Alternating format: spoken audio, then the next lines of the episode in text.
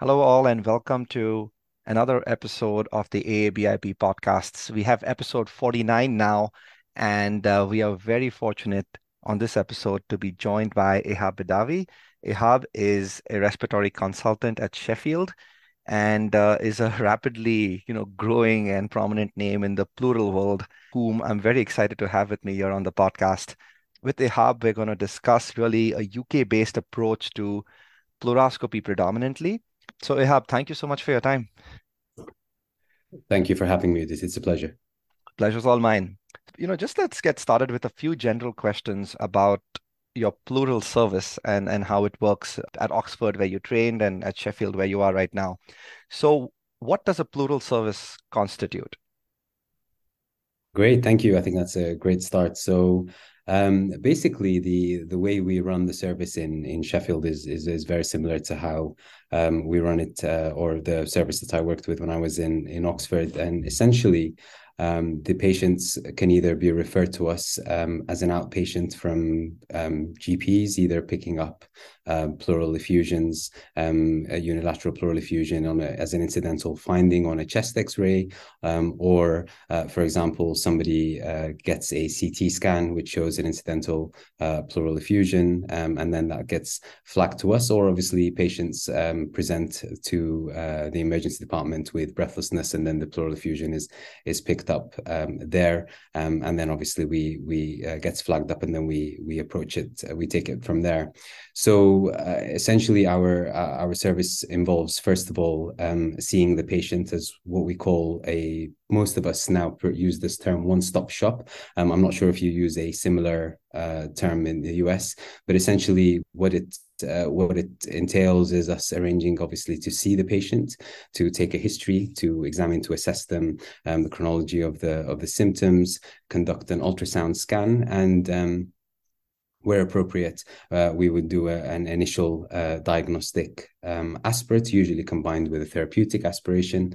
Um, and then, uh, obviously, if there hasn't been any cross sectional imaging, we would normally conduct a CT um, scan as well. Um, and then, basically, depending on what the, the pretest probability of malignancy or suspected differential at that point, um, we would then take that further um, after that and usually see them back in the pleural clinic with the results um, to then take the next step or refer them directly to the um, pleural MDT or in some cases the pleural MDT is merged with the lung cancer MDT in some hospitals um, for discussion of their radiology and site, initial cytology findings etc.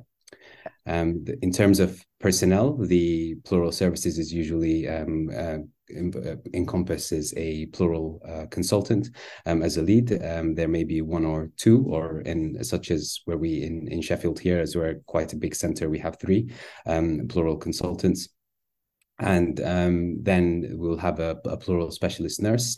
Um, there may be a pleural uh, fellow, um, and uh, usually we, we, we work obviously in a close. Um, we have a close working relationship with with our lung cancer um, colleagues as well. And what about the inpatient side? How do you all manage patients on the inpatient? Do you all have a primary service, or is it all consultant based?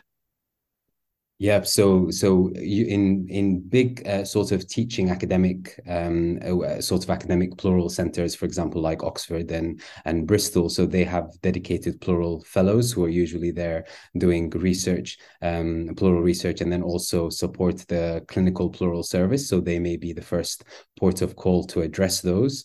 Um, with with centers where where we're still sort of early developing our our, our pleural academia, such as Sheffield or other centers that do not take part in pleural academia, usually they will go via the um, respiratory registrar or um, fellow, as I call them um, on your side of the uh, pond. Um, and uh, they will sort of be the first point of assessment, and then they would flag them up to the pleural consultant. Um, and then usually any sort of procedural diagnostic side would be would be would be consultant led, yes.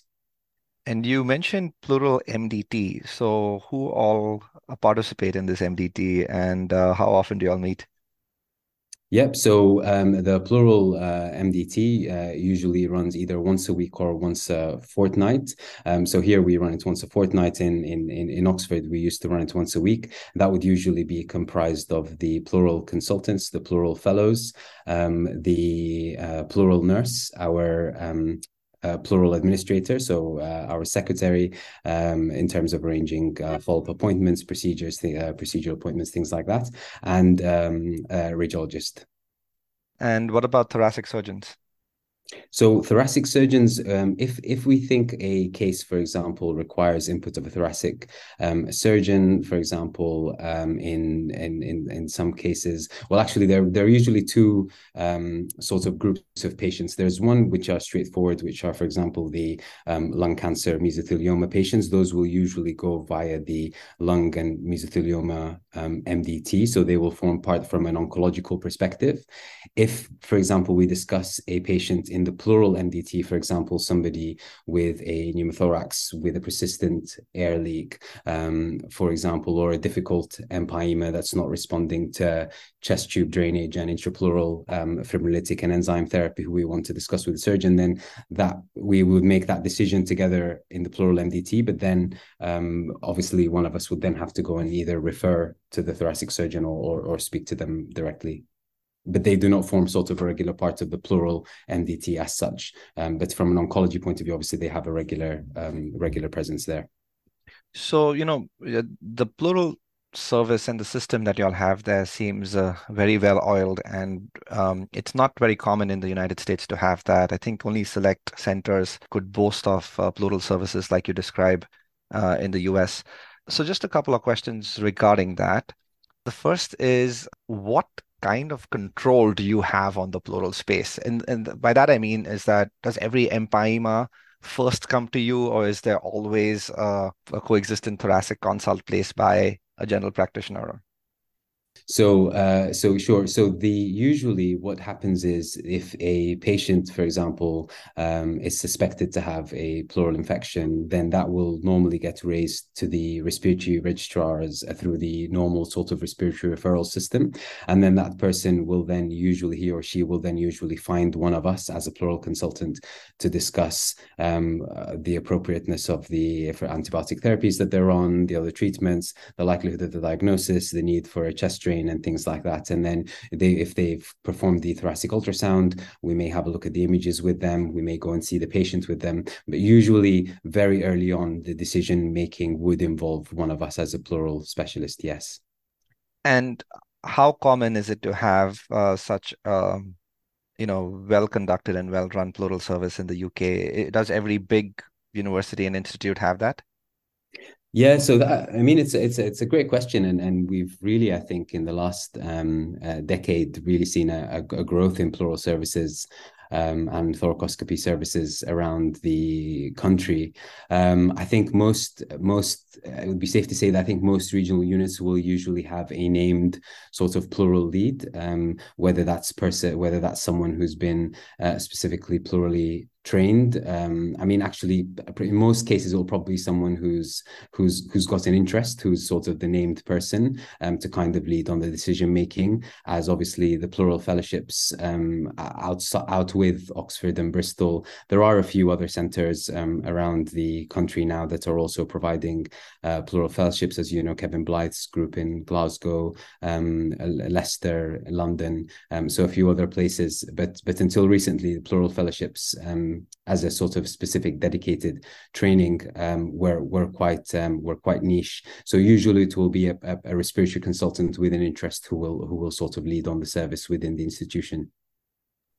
I could discuss this with you for another hour, I think. But you know, when when I mentioned to people that I'm going to be interviewing a pleural expert like you, a lot of the demand was to discuss your approach to pleuroscopies.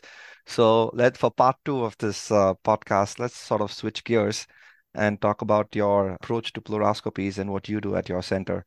Let's start with the volume. So, you know, how many pleuroscopies do you all do in a month? Yep. So I think it's, uh, I would say on average, we probably do about uh, two a week um, in our in our center, and I think that's kind of similar to to what we used to do in in Oxford as well, two or three a week. So usually, I'd say about ten to twelve a month. And then what about your technique? So are you guys administering sedation yourself or is an anesthesiologist present? Yep. So I think most most places. So I know certainly us, Oxford, and and I think Bristol are the same as well. We usually give the we usually use awake sedation, um, but I know there are a couple of centres here and there that that have the luxury of a of a of an of an anaesthetist um, with them who do it under under GA. But usually, what we do, I mean, I can obviously share our our practice, um, which is the same practice that I that I adopt here, which is what I used to do in, in Oxford, which we would give. Um, we would start with a milligram of of midazolam um, at the beginning um, of the procedure once we've gone through the safety checklists and all and all of that stuff, and then um, before we do the um, biopsies, we would administer intravenous fentanyl. And are these performed in an endoscopy procedure suite or are they performed in the operating room?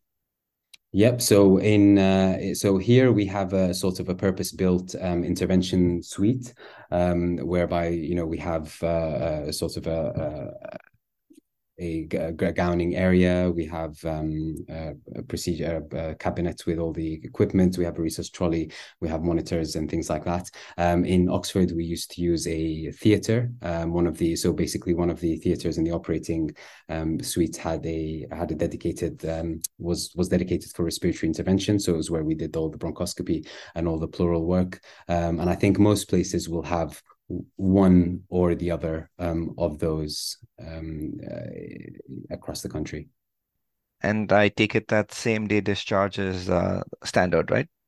Yeah, absolutely. I think I think unless we're um, unless there's any you know need to admit the patient, for example, a social reason, or for example, in in in patients where we where we perform talc poudrage, um, then usually most um, cases would be a would be a day case in every case that you administer talc, do you admit the patient?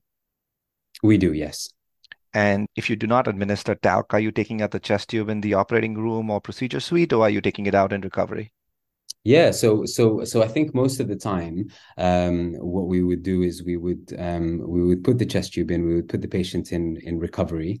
Um, usually for thoracoscopy, the standard recovery time is about an hour, um, and then we would do a uh, a chest X-ray at the end of that, um, and then um, the, just to basically uh, ev- evaluate whether the lung has, has come up or whether the the lung is trapped. And and as you know, you may get a feel of that during the thoracoscopy itself um, although there's not good data behind that. But you know, as as you know, things like you know very uh, evident pleural, uh, visceral pleural rind, or you know very minimal diaphragmatic movement, things like that may give you a clue. Um, and then basically, if as long as there's no complications, there's no sub, um, subcutaneous emphysema, the patient's comfortable, um, no significant amounts of pain, etc., um, then usually we would take the drain out at the end of that hour recovery period um, and let them go home with some simple uh, pain relief. Okay. And uh, let's get into a little more nitty gritty. How do you uh, approach a dry pleural space in case you need to do a biopsy? Okay. Yep. So, um, so uh, what we would do normally with these patients is we would um, would usually see them in clinic uh, first before they come to the um, intervention uh, suite or or theater. Um, and the reason for that is obviously they would need to have a careful ultrasound assessment first to to look for um, uh, absence or presence of lung sliding um, because obviously if uh, as you know uh, udit if if if you know that if there's no demonstrable lung sliding on ultrasound then the chances of of that of the uh, pneumothorax induction um, using a Boutin uh, needle being quite low. And and obviously then we would we would prefer to save the person the you know the the the, the need to have to come for the procedure in the in the in the first place. Um, so uh, so that would usually be how we would approach those. And then we would if there is lung sliding then we would carry out um, a pneumothorax induction procedure uh, prior to the thoracoscopy. So use of a Boutin needle is pretty standard. Yeah, yeah. Okay. And uh, this is a little bit of a rapid fire. Okay. I'm going to get through all the questions that I've been asked to ask you. Yeah, so, no problem. Uh, so this is, there's another condition that you guys see a lot more than we do, mesothelioma. So yeah. in a suspected case, how is your approach different or is it different? Yeah, so that's a it's a really um timely question and a really interesting one. So, and I think we're probably uh, kind of starting to change gear a little bit here um, on the back of some of the uh, Glasgow data published um, recently that, that you may have seen. I think it was uh, in, in in lung cancer, where they where obviously, I mean, a obviously we know even before that data we knew that the cytology from uh, in, in in mesothelioma is very very poor, around six to ten percent. Um, and then in uh, we we know that in in patients with um, with with asbestos exposure um, uh, or where we suspect um, mesothelioma either because we can see pleural plaques on the CT or because the patient uh, has an occupation and, and knows that they've had occupational asbestos exposure that in those cases there may be um, a rationale for proceeding direct to thoracoscopy.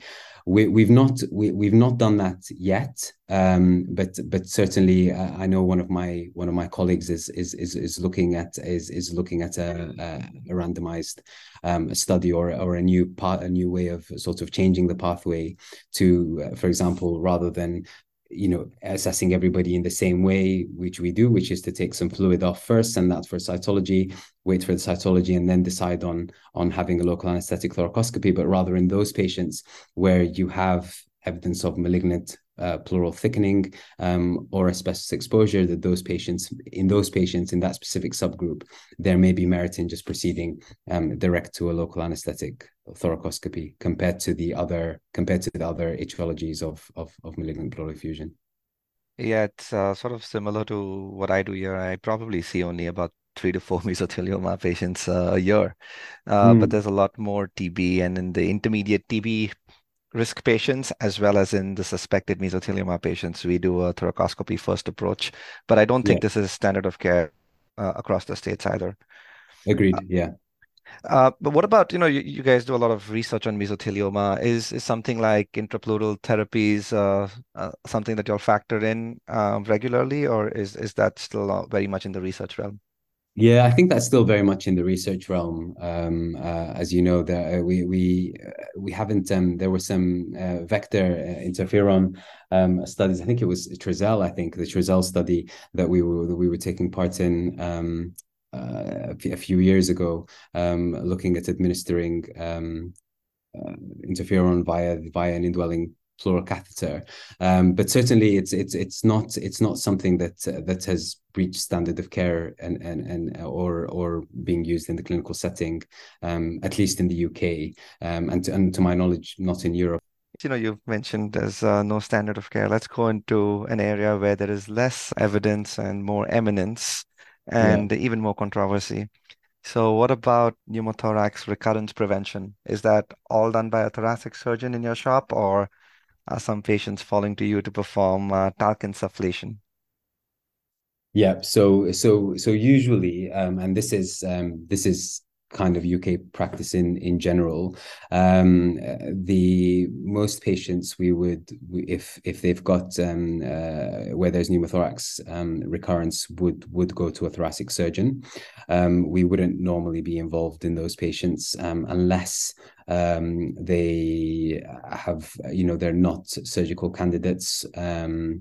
Or you know there's uh, there's the, the frail person who you come on the ward who's always on their second or, or third pneumothorax and then you know if they, they haven't got a surgical option then we may try and use um, either ambulatory uh, Heimlich valves or um, or talc pleurodesis via chest tube or or in some cases blood patch um, pleurodesis as well. Um, but usually, if there's any intervention, um, I know there's there's some data on on sort of uh, the bronchial interventions for these patients as well. But but normally um, we we refer them to our surgeons just to clarify, this is you're talking about talc slurry and not insufflation during thoracoscopy, right? Yes, correct. So there is in your shop no role for a pulmonologist to uh, do a thoracoscopy in anyone with a recurrent pneumothorax. No, no. I know they do in Europe, um, in in some centers, um, but but in the UK we we don't know. I'm not aware of any centers doing this in the US either. I mean, there, there may be some, but the, the, there are some centers doing uh, what I'm going to ask you about next. So, what about pleuroscopy for empyema? Yes, yeah, the, that's a, it's a very topical one. It always comes up in the in the conferences and stuff. I so I think Uh, so we so in the UK a few years ago we ran the the Spirit um, study, which was a feasibility study, which uh, which which unfortunately was not a successful um, study um, because uh, it was ran from the ran by the uh, by by Rahul Bhatnagar and Nick Maskell in Bristol, and what they were looking to do was to assess the feasibility of of doing um, thoracoscopy in empyema patients. But I think what it found was that in most centres, because of the nature of how the thoracoscopy service was set up, which in a nutshell, basically because we were not able to, or we don't have the capacity to deliver ad hoc thoracoscopy, um, you know, on on at short notice, you know, when somebody comes through, that it, that it wasn't going to be um, an appropriate option for us to do sort of to progress that to a randomized study looking at the role of thoracoscopy and empyema without you know causing potential significant delays in care and things like that. So so generally that's that was something that we so after the spirit study we kind of sort of drew a line um, under under the concept of thoracoscopy for empyema um, or at least for now is that again sort of standard of care across the uk correct yes so there's nobody in the uk who does thoracoscopy for for for pleural infection uh, yeah, I think in the US too, there's probably a handful of people who do that. Um, I mean, most uh, centers that do thoracoscopy do have sort of ad hoc access, like I do, but there's also rapid access to a thoracic surgeon in an operating room. Correct. So we so we haven't uh, dwelled into that practice yet, but I know that people are doing it, and and uh, in the absence of more evidence, I think that's something that we cannot call standard of care yet. Yeah, I, com- I would completely agree with that, Udit. 20 odd minutes of this podcast and we've covered a lot of material, Ehab. So any yeah. any closing thoughts? Anything you want to touch upon that we haven't spoken about? No, no, it's been it's it's been great chatting actually. I mean, I, I guess one thing that um that I'd be interested to to know what what you guys do in um in terms of uh th- thoracoscopy. Do most do most places do do do rigid or or, or semi rigid thoracoscopy? So the semi rigid scope has not been available in the US since 2019. I started okay. my pleural service in 2019, so I got a semi-rigid scope. So mm. all my cases are both rigid and semi-rigid. I keep yeah. I keep both uh, ready to go in every case. I think that's the practice in every center that has both scopes. But the okay. the issue with the newer programs is they don't have a semi-rigid scope available to them, so they have to be trained in rigid uh, pleuroscopy. Yes, that, yeah, that's right. Most most places would use would use um, rigid here, um, and uh, and and and just from from what I guess what I've discussed about the in terms of our UK approach to things, what would you say is one of the sort of the the big differences that stands out? Yeah, from the questions I asked you, uh, I think most people, one, take out the chest tube in recovery. I, for one, take it out uh, before they fully wake up in in the procedure suite, okay. um, and expect a little bit of you know pneumothorax ex vacuo after the procedure. Um, mm.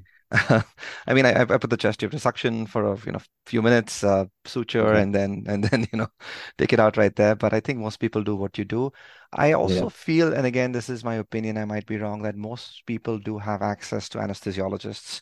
Uh, we also use a, a midazolam and fentanyl based approach, but it's administered by an anesthesiologist and not by us, and occasionally a propofol based approach, but not general anesthesia. I, I think uh, apart from maybe, you know, I can count on one hand, uh, everybody approaches thoracoscopy with uh, sedation. Yeah. Uh, but not not uh, I mean the, the term local anesthesia thoracoscopy might be a little excessive. it's probably yeah. more uh, unconscious sedation thoracoscopy. yes, yeah, yeah. And and would you do them as day cases as well, or do you tend to admit most? No, no, day cases. Definitely day, day cases, yeah. In fact, okay. we do them at we, we tend to do them at the end of the day because they recover quicker. All our yes. bronchoscopies or majority of our bronchoscopies are under general anesthesia. Okay. And do you give antibiotics pre-thoracoscopy? Uh, we give, uh, yes, we give cefazolin um, yeah. prophylaxis unless they have a penicillin allergy. Uh, yeah. Again, as you know, uh, evidence is very poor, but that's yes. my practice. Uh, I think that's the practice in most centers. I cannot speak for everybody. Yeah, yeah, yeah. It's interesting, isn't it? Because I mean, that's exactly what we do. But I think there's the only the the one prospective study. I think the only randomized study. I think uh, can't remember who the first author was. I think it was Dhooria. Um, I think it was published in Respiration. Yeah, I think, I so too. Yeah, the, yeah, it was actually the PGI group in India. Yeah, but I think we all just feel a bit better uh, giving that dose of antibiotic. Absolutely. All right, Ehab. Thank you so much for your time. This has been great. Yeah, likewise. Thank you for having me.